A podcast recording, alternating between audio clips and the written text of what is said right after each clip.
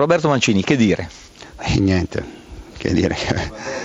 Siamo un po' demoralizzati perché è già la terza partita che regaliamo e, e se non riusciamo a fare più di un gol facciamo fatica. Quindi.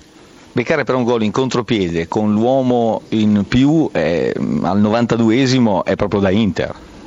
In contropiede no, perché eravamo piazzati, cioè non è che eravamo, eravamo uno contro uno, eh, siamo rimasti, eravamo 4-5 contro due e uno che portava la palla, quindi no, ma no, che vogliamo dire, niente.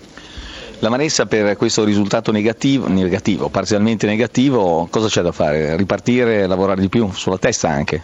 No, c'è, c'è da lavorare di più, non si può fare nient'altro, solo questo. Eh, ti vedo molto molto amareggiato. No, beh, dopo la terza volta 90, cioè, abbiamo regalato un rigore al 90 un altro rigore al 95 e abbiamo pareggiato al 95 cioè, peggio di così, no, cioè, stiamo buttando via tutto quello di buono che abbiamo fatto fino ad oggi e quindi i motivi della tua arrabbiatura sono chiari? No, non sono arrabbiato, sono demoralizzato in questo momento qua, quindi perché penso che a volte bisogna anche pensare quando si gioca e poi sinceramente una squadra come l'Inter deve fare più di un gol, probabilmente dobbiamo andare sul mercato a comprare qualche attaccante. Complimenti Castori, un bel pareggio meritato in 11 contro 10 e dopo una buona partita. Sì, abbiamo fatto una grandissima partita perché pareggiare qui non è facile, un ridotto per come sarà messa la gara, sotto di un uomo, a, ormai partita praticamente conclusa e dopo che c'era stato annullato un gol, a mio avviso regolare, non c'era stato concesso un calcio di rigore abbastanza evidente, in inferiorità numerica siamo riusciti a recuperare una partita contro una squadra molto forte qui a San Siro e sono molto contento perché la prestazione è stata straordinaria da parte dei ragazzi. La vostra forza è stata quella di ribattere colpo su colpo all'Inter, non c'erano tutti quei punti di differenza differenza e c'era una volontà eh, feroce da parte vostra, Fabrizio.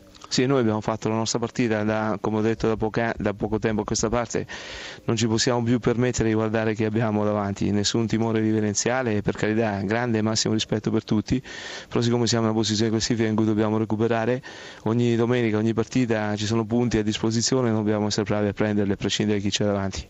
Giocando così la salvezza è alla portata. La squadra è in crescendo, lo sta dimostrando, oggi questo risultato ci, intanto c'è la continuità, ci rafforza nella nostra autostima e quindi è questa la strada giusta che abbiamo intrapreso, non dobbiamo assolutamente perderla. Una sola domanda per Castori al quale porgo la cuffia. Vai, Grassia, domanda per Castori e poi andremo su un altro campo. Filippo.